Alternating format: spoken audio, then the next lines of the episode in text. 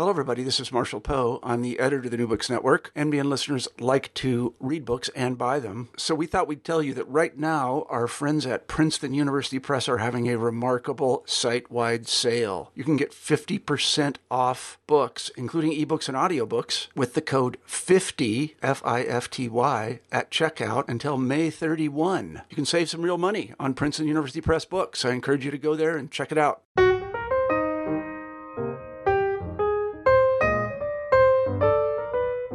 Hello, everyone, and welcome back to New Books and Biography. I'm Mark Klobas, your host for the channel. Today, I'm talking with Sue Prideaux about her biography of the German philosopher Friedrich Nietzsche, entitled I Am Dynamite A Life of Nietzsche. Sue, welcome to the show. Thank you very much indeed, Mark. I wonder if you could start us off by telling us what it was that led you to write a biography of Nietzsche. Well, um, I am a biographer, and I find that biographies are like they're like a kind of fall of dominoes. One one leads to the next, leads to the next, really. And um, I am um, half Norwegian, well, three quarters really. And my first biography was of Edvard Munch, the Norwegian painter who painted the Scream. And um, the most interesting guy in his life was a Swedish playwright called August Strindberg. And Strindberg, um, in the 1880s, corresponded with Nietzsche. And as a direct result of that correspondence, he wrote his absolute masterpiece play, Miss Julie, very, very famous play, always being put on. And then Strindberg went to Berlin, where he hooked up with my first subject, with Edvard Munch, and the two of them became great friends, and they had a great bohemian time together. And Strindberg introduced Munch to Nietzsche's writings. And it was the following summer that Munch went back to Norway and he painted The Scream. And I think, you know, there's no doubt that um, reading Nietzsche and particularly the thought, God is dead, played a large part in the composition of this extraordinarily famous painting. You know, God is dead, we're all alone on this earth, help, scream. Nietzsche is a figure with whom many people have a superficial similarity, and and that's one of the reasons why reading your book might uh, enlighten them to aspects of his life of which they might not be aware. For example, you open the book by talking a, a, good deal about his relationship with music, and I thought that was really fascinating. I was wondering if you could elaborate a bit upon that, in particular upon his friendship with uh, Richard Wagner. Yes. Well, um, as I said, you know, I'd written these two biographies, and Nietzsche's writing was obviously very important to both men. And so I thought, okay, I'll go back and I'll read Nietzsche. I had been one of those teenagers who always had a Nietzsche in my back pocket. Um, and I hadn't, you know, read him since. And I thought it would be really interesting to see, uh, you know, how he stood up to me as a very grown up woman. So um, I was very fascinated by his writing, um, and uh, but I didn't think that I would dare write his biography at all. You know, much too difficult. Um, and then I read his letters, and um, I discovered such a wonderful um, human man there who I had no idea that, you know, that Nietzsche was so human. And there was a particular letter because, as you say, Nietzsche was very, very fond of music. And um, when he was 23, 24, um, he was becoming a professor of philology at Basel University, and he was invited to meet Richard Wagner. And Nietzsche absolutely worshipped Wagner's music. It was, you know, what made his life worthwhile. Wagner was 52 and world famous and coming to the end of writing the Ring Cycle. And so Nietzsche thought, oh gosh, I'd, you know, I'd, I'd better have a new suit made for this. So he um, he went to his tailor and he ordered a suit. And the evening came, and the tailor arrived with the new evening suit, And Nietzsche tried it on. He writes all this in a letter, you know, he tells it like a story. So here I am, you know, trying on the suit and it fits beautifully. And then, of course, the tailor wants payment. And Nietzsche didn't have the money just then, you know, young men often don't. And so he, he, he describes him and the tailor wrestling with the suit. And of course, the tailor wins. And Nietzsche says, and there I was, an insignificant little man in my shirt tails, thinking, hmm, well, my old black velvet will just have to be good enough. And he rushes off and he meets Wagner and they bond tremendously and it's the start of, you know, such an important friendship, the most important friendship in Nietzsche's life, really. And um, and I read that letter and I thought, good heavens, you know, Nietzsche's funny. He tells stories against himself. Um, this is, you know, this is something I didn't suspect at all. And that was really when I thought, well, you know, there might be room for a biography of Nietzsche you know, um, putting emphasis on the life and putting sort of human flesh on those dry philosophical bones. Another thing that your biography does is it not is it demonstrates just how close he was to all these current intellectual currents that were going through Europe at the time, these cultural currents, not just Wagner, but you have him uh, meeting this very impressive array of scholars and uh, performers in uh, Europe uh, during the latter half of the 19th century, and it really does push back against the image of the the, the scholar in the ivory tower who's uh, penning all these works that that uh, that that reflect a lack of engagement. When in fact, as you demonstrate, he's very much uh, in some respects at the center of these trends that are taking place in Europe at this time. Uh, yes, I think I think particularly um, during the Wagner years, because of course he uh, Wagner is coming to the end of his 20 year um, composition of the Ring Cycle, that very important cycle of four operas. And um, it was really, um, it needed a new opera house built for the ring because it has such a huge orchestra, etc. And so Wagner get, gets Nietzsche on board as almost a sort of propagandist, really, uh, to spread the word. And then the other person who Nietzsche is given a, a room in Wagner's house and he works in Wagner's house. And the other person who's given a room in Wagner's house is King Ludwig of Bavaria. Um, who's bankrolling the whole project. And so there's this, this, this sort of intellectual circle who are trying to push forward this new artwork that they all feel is incredibly important. It really is interesting to consider that in the context of his childhood and his upbringing. I, I wonder if you could take us back a bit and explain uh, Nietzsche's uh, background, his his family mm. and his upbringing, and and and how that family uh, shaped and influenced him as a young man. Yes, he was born in 1844 um, in a very, very tiny um, hamlet, really, almost an expanded farm in Röcken in, in North Germany. And his father was a clergyman, and his mother was uh, the daughter of a clergyman. She hadn't received much education, but she was very pious. And Nietzsche is the firstborn to this very religious household. And then a couple of years later, his sister Elizabeth is born. And then the, finally, there's baby Joseph. And um, when Nietzsche is about three years old, his father starts to lose his mind, basically, lose lose both his sight and his mind. He goes insane, and he takes about a year um, eventually to die and it's it's quite mysterious. Um, it could be um, hereditary insanity. There was insanity in the family. It could be syphilis. Um, uh, what was diagnosed after the post mortem was brain softening, but that can cover a multitude of sins. And particularly, you know, if a clergyman dies of tertiary syphilis, you're you're going to disguise it a little bit in in in those days. So we don't actually know what he died of. And then um, Nietzsche was, as you can imagine, extremely affected by this. And he had a very strange dream. And it obviously meant a great deal to him because he writes about it. And he dreamt that his father rose up from the grave in his grave clothes and hurried across the graveyard and came into the house and fetched baby Joseph and carried him back, and the two of them disappeared into the father's grave. And this was the dream.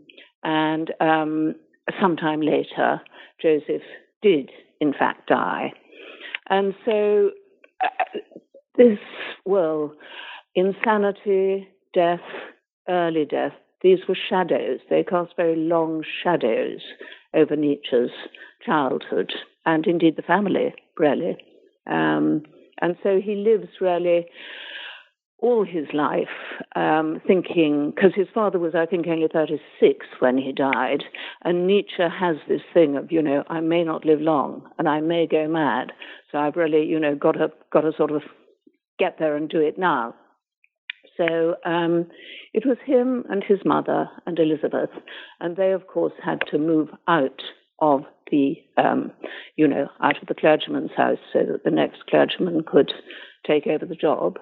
And they moved to a town called Naumburg, and um, Nietzsche was sent to a tremendously intellectual school called Schulpforta, and um, it was a sort of um, it was in an old monastery, and it was a sort of monastic, semi semi military, really, um, education. They were up at four, and every quarter of an hour was accounted for, and um, they weren't allowed to, read any newspapers. Nothing of the present day was to, you know, sort of intrude on their education, while they became the most amazing classicists, and they were encouraged to speak Greek and um, Roman and, and Latin to each other. So that was that was quite an education, really. Um, and Nietzsche, as you pointed out earlier, um, had this tremendous talent for music and tremendous love of music. And I think it was probably bound up also with his love of his father, who was also an amazing musician. And Nietzsche really first wanted to be a musician, but that, that really wasn't considered a serious profession in that school at all. And so he was um, steered towards philology, um, which is, you know, the science of language, and particularly the science of, he was a classical philologist, so particularly the science of ancient Greek and, and, and Latin. And as you describe, he is a uh, really successful early on as a philologist to the point where he's able to uh, earn a position at Basel uh, without even taking a degree. That's right. That's right. And and he was only he was 24, so he was the youngest professor that I'd ever had. And um, yeah, so so there he was, a professor at Basel. Yeah. So why doesn't Nietzsche stay with philology? Why does he uh, ultimately abandon that and and and, and move on? It, it, was philology not satisfying for him? Uh, was did he always view philology as as sort of a stopgap to bigger and better things? Um, well, he, I, you know how it is. I think, I think, first of all, you know, if you're in your twenties and you get offered a, a, a flattering job and, and you think that's absolutely fine, you know, it's great, isn't it? And then after you've been doing it a few years, uh, you realise that maybe, maybe this isn't the right place for you. And he describes his fellow philologists as, um, let's think off the top of my head, blind, burrowing moles, burrowing underground after worms, and delighted when they can catch a worm in the dark, and paying no attention at all to the real problems of this world. And that does, I, I think, it, that highlights that contrast between the I, the young man who's going to Basel and the the person that you, have already referenced, who is engaging with this foremost composer who is uh, in, involved in a lot of these cultural currents. That that transition really is an interesting one, and, and I, I, thought that part of your book was very fascinating about how he starts out in philology. He he, he writes a couple books, and, and, and then there's this point at which he he almost burns his bridges with with I believe it's his uh, second book, Birth of Tragedy, and and and pretty soon he's uh, abandoning. Uh, he, he's he's losing his students, and you start to see this break emerging with him and, and, and the university. That's right. That's right. Because because of Wagner and because of thinking about Wagner, he's thinking really about the duality of man, and so he writes the birth of tragedy, which is famous for proposing that all culture. Um, in the past and also going forward um, relies on the dichotomy between the Apollonian, the rational, the logical, and the Dionysian, which is the intuitive, the wild, the orgiastic, the drunken, if you like, um, and that there's got to be a balance between those two in, in order for, for, for, culture to flourish and for creativity to flourish. And this, this didn't really go down very well in sort of in Bismarck's Reich in the 70s, uh, where they didn't really, you know, logic and rationality and machines um, were the way forward. And, and uh, you know, the thought of, of, of, of resurrecting the Dionysian uh, virtues, um, uh, uh, you know, just just wasn't the flavour of the moment. So that lost him really his um, his students. There were only two students who signed on to his course afterwards, and really lost him his reputation amongst the philologists. And at that point, he's already starting to push toward philosophy. He, you, you mentioned how he, you describe how he explores the idea of, of, of taking a chair in philosophy instead, but that doesn't pan out. It doesn't pan out. No, no. So, in fact, you know, although although we, we call Nietzsche a philosopher, uh, he never held a philosophy chair, and um, up till now, really, sort of, um, well, you know, up to the birth of tragedy, it's really a sort of cultural criticism rather than philosophy that he's been writing. So, as that that part of his life starts to uh, wind down, how, how does he then begin to branch out? What is it that he seeks to do as as that opportunity at Basel seems to be uh, closing to him? Well, um, I, th- I think we need really, in a way, to go back to his school days. Um, to answer that question properly. Um, because Nietzsche was, um, I think, 14 um, when Darwin published his Origin of Species, you know, evolution. Um, and um, that really uh, is the foundation if you like, for all of Nietzsche's thinking. Um, eh, eh, because you know, Darwin really sort of raised the big, big questions, you know, um, and um, that's really sort of uh, where Nietzsche starts to think about the death of God. And of course, he's, on, he's the, the only one who uh, really um, looks at what Darwin is saying, and he he he thinks, you know, the the theory of evolution really challenges the whole universal mythology of form and design that shaped European sort of belief and purpose and morality and culture for over a thousand years. And um, no wonder everyone was, was really denying the implications of Darwin, you know, because everything people had believed in, everything that gave life meaning, had, had really been removed. You know, if you were going to kill God, um, you know, um, where do you find meaning? If there's no heaven to aim at, what are you aiming at? If religious rules no longer apply, you know, where do you find morality? And so this is really, right from the start, right from when he's at school, Nietzsche's um, asking these questions and, in, and sort of writing about these questions. And I think that's what he felt was, you know, his task in life, really, to. Um, to answer those questions or to try to find answers to those questions. So, how does he go about that process of, of searching for those answers? Well, it takes him a long time, um, but um, when he's um, after no, no, he he doesn't he doesn't yet resign from Basel. He he takes um, when he is still professor at Basel, and this is quite interesting. Um, there is a vote for whether women should be um, allowed um, to attend lectures to become students. And um, Nietzsche votes yes. He's one of only four who vote yes. And this is quite ironical, really, given his um, you know, reputation for misogyny that's so widespread. But anyway, he, he votes yes. And when he goes to the um, first Bayreuth festival, when Wagner's actually got his operas up and running, um, Nietzsche meets a, a prominent feminist called Malwida von Meysenbug, and um, she kind of takes him under her wing.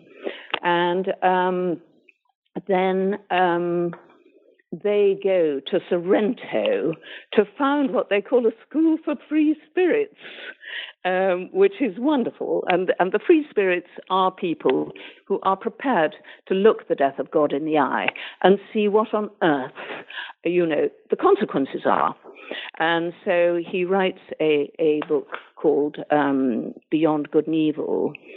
And um, it's really looking into um, all the things that you believe and all the things that you've been taught to believe, um, and um, just to see whether they um, whether they stand up to your examination or whether they're just sort of superstitions that have been handed down, handed down.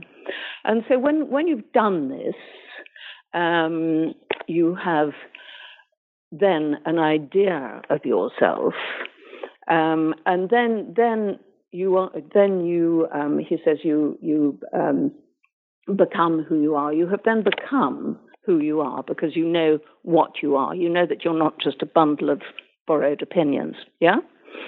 Then you have to look at your life and then you have to love your life. You have to examine it very carefully and you have to love your life, particularly, if you like, all the things you've done wrong, all the mistakes you've made, all the pain and the suffering, all of those you must examine, and all of those you must choose, you must learn to love. He calls it amor fati, love your life. And then, if you if a demon came and said, You've got to live your life all over again, to the end of time, you would then greet the demon with great joy, saying, My life on earth is the only thing I have here. There's nothing outside.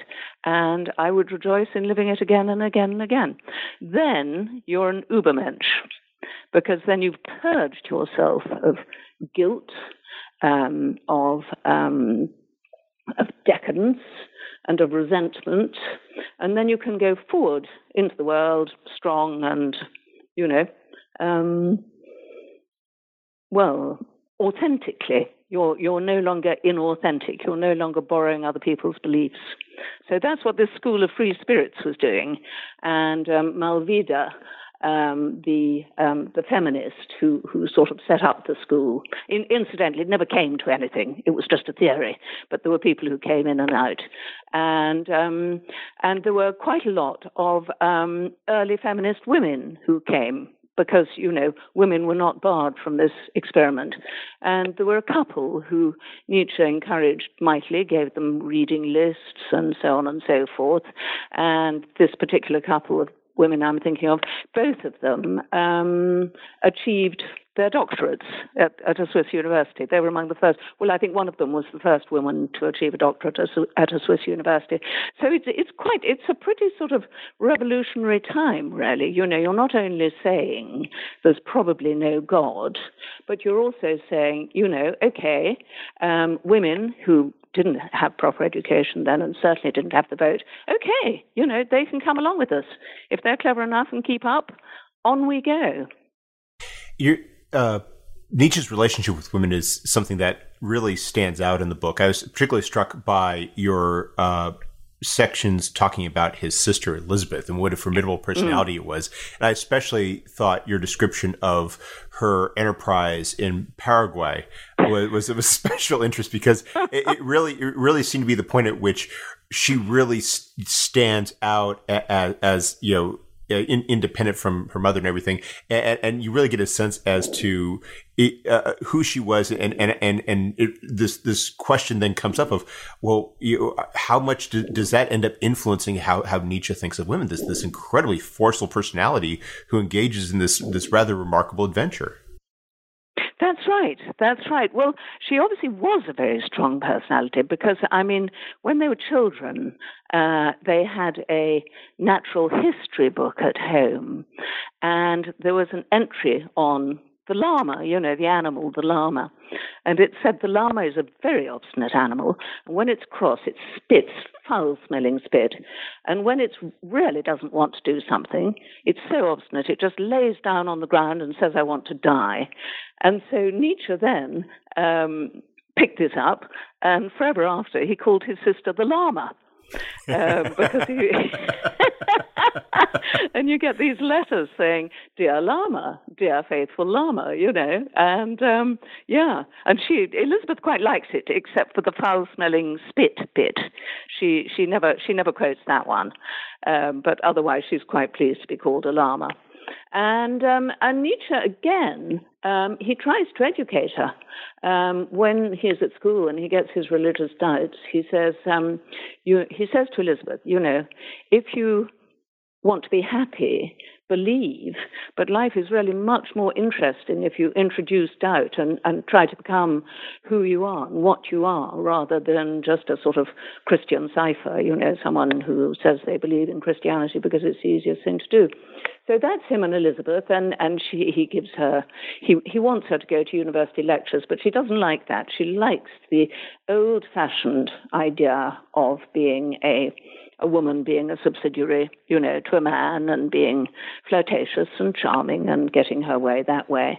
And then in the 80s, she, um, she, she, um, well, I don't think she falls in love actually, but she's um, she feels it's sort of her last chance to get married, and there is this um, horrible anti-Semitic uh, nationalist agitator called Bernhard Förster, and he's he's a sort of Nazi before there were Nazis, really. You know, he gets into fights in the street because you know he thinks people are Jews, and he's he's a real horror.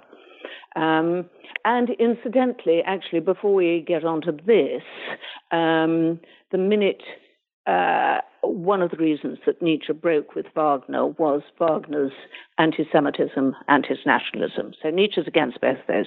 So, anyway, so Elizabeth um, eventually marries um, Bernhard Förster, and Nietzsche refuses to meet him because he says, you know, his views are just impossible. Um, they shake, but Nietzsche feels that he must shake him hands once and wish him luck, and that's it. And so off they go to Paraguay to uh, found a, an anti Semitic colony where only Aryans of pure blood will go. And they get these kind of carpenters and farmers and about 60 families. And they all go out to Paraguay. And the whole thing's a sort of terrible swindle because Elizabeth and Förster don't own the land at all, and these poor people have paid them to go out, and there's no su- well, there's no sewage, there's no roads, there's no infrastructure, nothing, and um, it becomes a great scandal. And Förster kills himself. Um, but Elizabeth is still sort of um, sending home wonderful propaganda things, saying, "Oh, it's all going so beautifully, all going so beautifully." So that's that's Elizabeth, and I mean, every good book, even a book about a philosopher, needs needs a villain, and oh boy, we've got one in her. you uh, you you're describing there how. Uh, you, he, Nietzsche was against uh, nationalism and anti-Semitism, and, and, and that, or and, and, and how and that gets to sort of how he is is misrepresented, it's, especially with his association with Nazism in the 1930s, which uh, you know cherry picked what they wanted from it to represent what you know to give themselves a sort of intellectual patina. Uh, but I, I, thought it was interesting also how uh, he is it still has that fascinating association. I mean, the, the, idea that he is with Wagner all that time, and that only really comes out later in, in near near near the tail end. How what led uh, uh, Nietzsche to that point? Did he suddenly realize that, that Wagner was anti-Semitic and nationalist, or was it just becoming uh, more evident as, as as Wagner's fame grew and as as Bayreuth became much more of an event and attracted all the attention from the Kaiser and and and and, and other various notaries?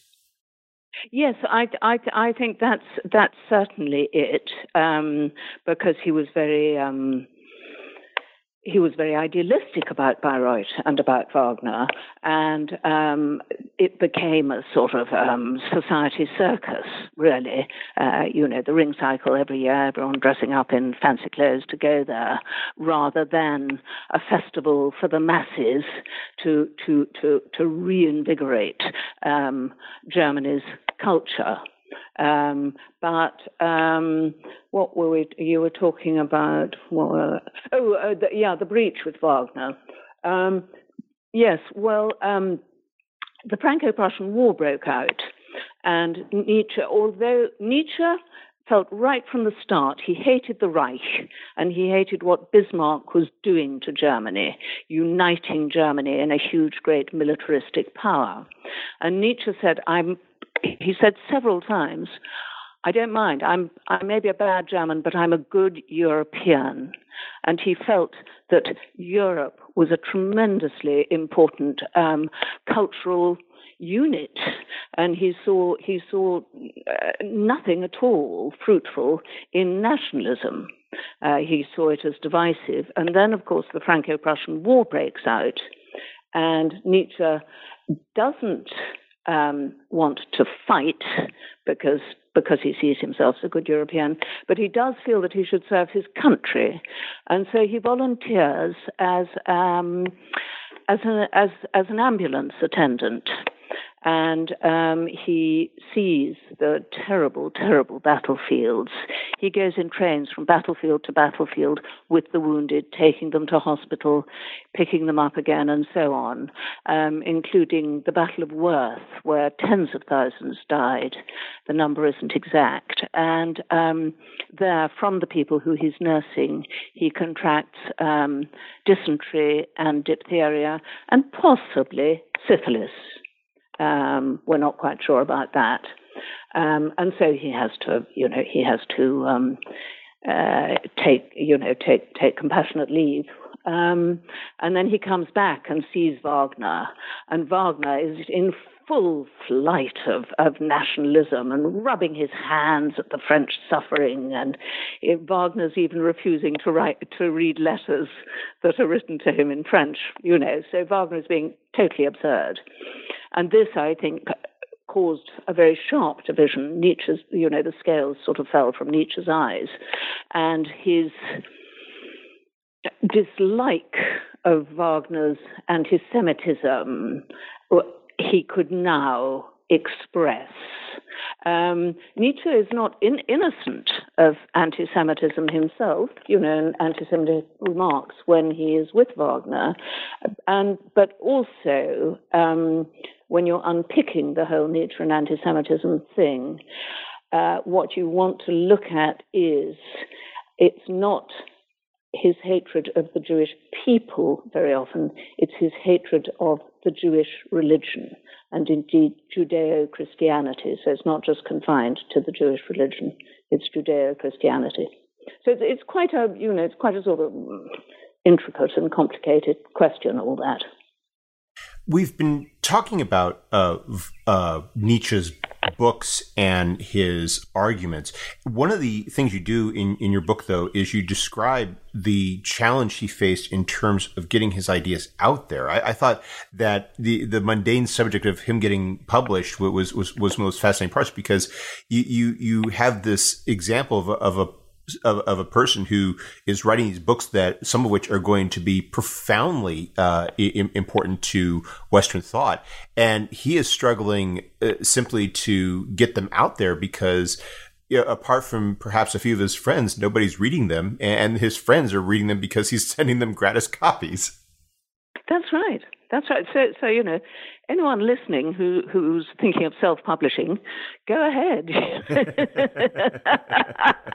no, poor man, poor man. No, um, it, it he'd he'd written about five, and um, they weren't, of course, selling. And um, uh, on average, they I think the Birth of Tragedy sold 300 copies. When you think what a famous book it is now. Um, and then his publisher simply refused at, at, when he started writing, when he wanted to publish Thus Spake Zarathustra. And from then on, Nietzsche had to pay for publication of his own books, and um, they, you know, they sold in tiny, tiny numbers. Um, so, but but he, he he kept on writing. It's rather marvelous, really. His pace of writing uh, near, uh, uh you know, over the course of the 1880s, it was just you describe how he finishes one book and he then he almost immediately starts another one. Mm. He he's, he's mm. producing them at such a rapid pace. Mm. It's it's brain fever. But then his, I mean, his his, well, usually they're pretty short. Um, and um, he, we haven't really gone into Nietzsche's health. Again, we have to go back to his childhood and when he was at school. And he had terrible problems with his stomach and terrible problems with his eyes. And so he would spend weeks in bed in a darkened room uh, because the light hurt his eyes so much. It was like do you say migraines or migraines in America? Anyway, it was one migraines. of those. migraines, okay. migraines lasting a long, long time, plus, uh, you know, stomach and vomiting, sometimes even vomiting blood. Um, and of course, it's it's quite extraordinary, you know, when you think. Um, it's not so long ago, but how they coped with this was so medieval. They would they would put leeches on his ears and on his head to suck away the blood, um, which he hated, as you can imagine, and he felt it did him no good, and he hated these revolting leeches. Um, so he has these um, terrible, you know, eye eye problems difficult to see. So he's not like a writer like you and me who can sit down all day at the computer and produce words, words, words. Um, he really has to ration his time. So what he does, he finds that it's very inspirational to walk. Uh, so he walks and he has a little notebook in his pocket and a little pencil and he's wearing his green eye shade and probably a peaked cap over that. And when a thought comes to him, he'll try and note it down. Um, of course, at the end of the day, um, he probably can't read quite a lot of his writing, and that makes him quite cross. But anyway, this um, makes this is the origin, really, of his aphoristic style, his writing in bursts and writing in very uh, concentrated bursts, so that, you know, many of his books are written within a space of two or three weeks. So he's thinking, thinking, thinking, then he's, you know, getting it all down, and then he's putting it together. Terrible, laborious process. But it really is the only one that, that he can do given his medical ailments and and and, and his mm. uh, and his uh, other situ- in his broader situation. Yeah, yeah, that's right. So he suffered, poor man. So, could you describe the events that lead to his institutionalization? Because you you, you, ca- you capture a lot of the drama of the, the sense of a person who is increasingly in his own world, and and and and how and and and how people have to suddenly now come to terms with that. Yes, um, uh, uh there's, uh, there's there's sort of endless toing and froing about well about a couple of things really about whether he had syphilis or not, whether it was syphilis or in in, in uh, hereditary insanity, and um, and also the onset of this when it when it started because as you said he wrote a heck of a lot of books in his last year. He sort of wrote three just like that. And they are entirely magical and inspired. But there are people who would say that they are actually, um, you know, the result of a, a an, an, overheated mind. Um, but you know that doesn't matter. Um, because there are plenty of marvelous poets who, who, who, well, like say Samuel Taylor Coleridge, who you know, who wrote on on laudanum and opium and and and and and, and, and you know, sort of inspired by more than than just mere thought. Um, so he um, he writes these books, and then um, he goes to Turin, which he finds a very very sympathetic city. He loves Turin, um, and then um, he, in a square in Turin, um, he breaks down and it's a square where there are a lot of cab horses, you know, ready to, to pull passengers in cabs around the town and so on and so forth. And they're thin and their their ribs stick out and they're pathetic creatures really. And Nietzsche is just overcome with pity, and he puts his arms around a cab horse and he just weeps, and. Um, and that's it. And and and his mind is gone. Um, and then luckily his um, his landlord um, comes and rescues him. Um, and then um, well, then he um, then he, he he is alive for the following eleven years, unfortunately, in the loving care of his sister Elizabeth. And yeah, that's that's the end of his sane life, really. And yet, it's just at that point that you, you, start to see people picking up his ideas and starting to actually do something with him. It, it, it's part of that final tragedy that he's fading from the scene as, as more and more people are starting to engage with what he's trying to say. That's that's the absolutely amazing thing. And you remember at the start, I talked about um, my biography of Strindberg, you know, the Swedish um, playwright Strindberg. And it was in, well, it was just the year before, really, um, that, that Nietzsche lost his mind, that he and Strindberg started corresponding because there was a Danish uh, literary critic called Georg Brandes who was tremendously famous literary critic. He did sort of tours of the United States where he got garlanded with, you know, bay leaves and things. And he promoted um, Nietzsche's writings, and so they were they were read in Scandinavia, in America, etc., etc. And um, yes, and and uh, you know, the year he went mad, his writing took off. Well, we've taken up a lot of your time, but before we go, could you tell us what you're working on now? I wish I knew. I, I, wish I knew. Who do you do after Nietzsche? All, all suggestions welcome. Actually, the thing is, I haven't yet put Nietzsche to bed. You, you've got to get your your subject out of your head before you can let anyone else in. So I hope somebody else will come knocking at the door soon. We'll see. Well, I, I, hope that is very soon indeed. Sue Prideaux, thank you very much for take, taking some time out of your schedule to speak with us. I hope you have a wonderful day. Thank you very much, Mark.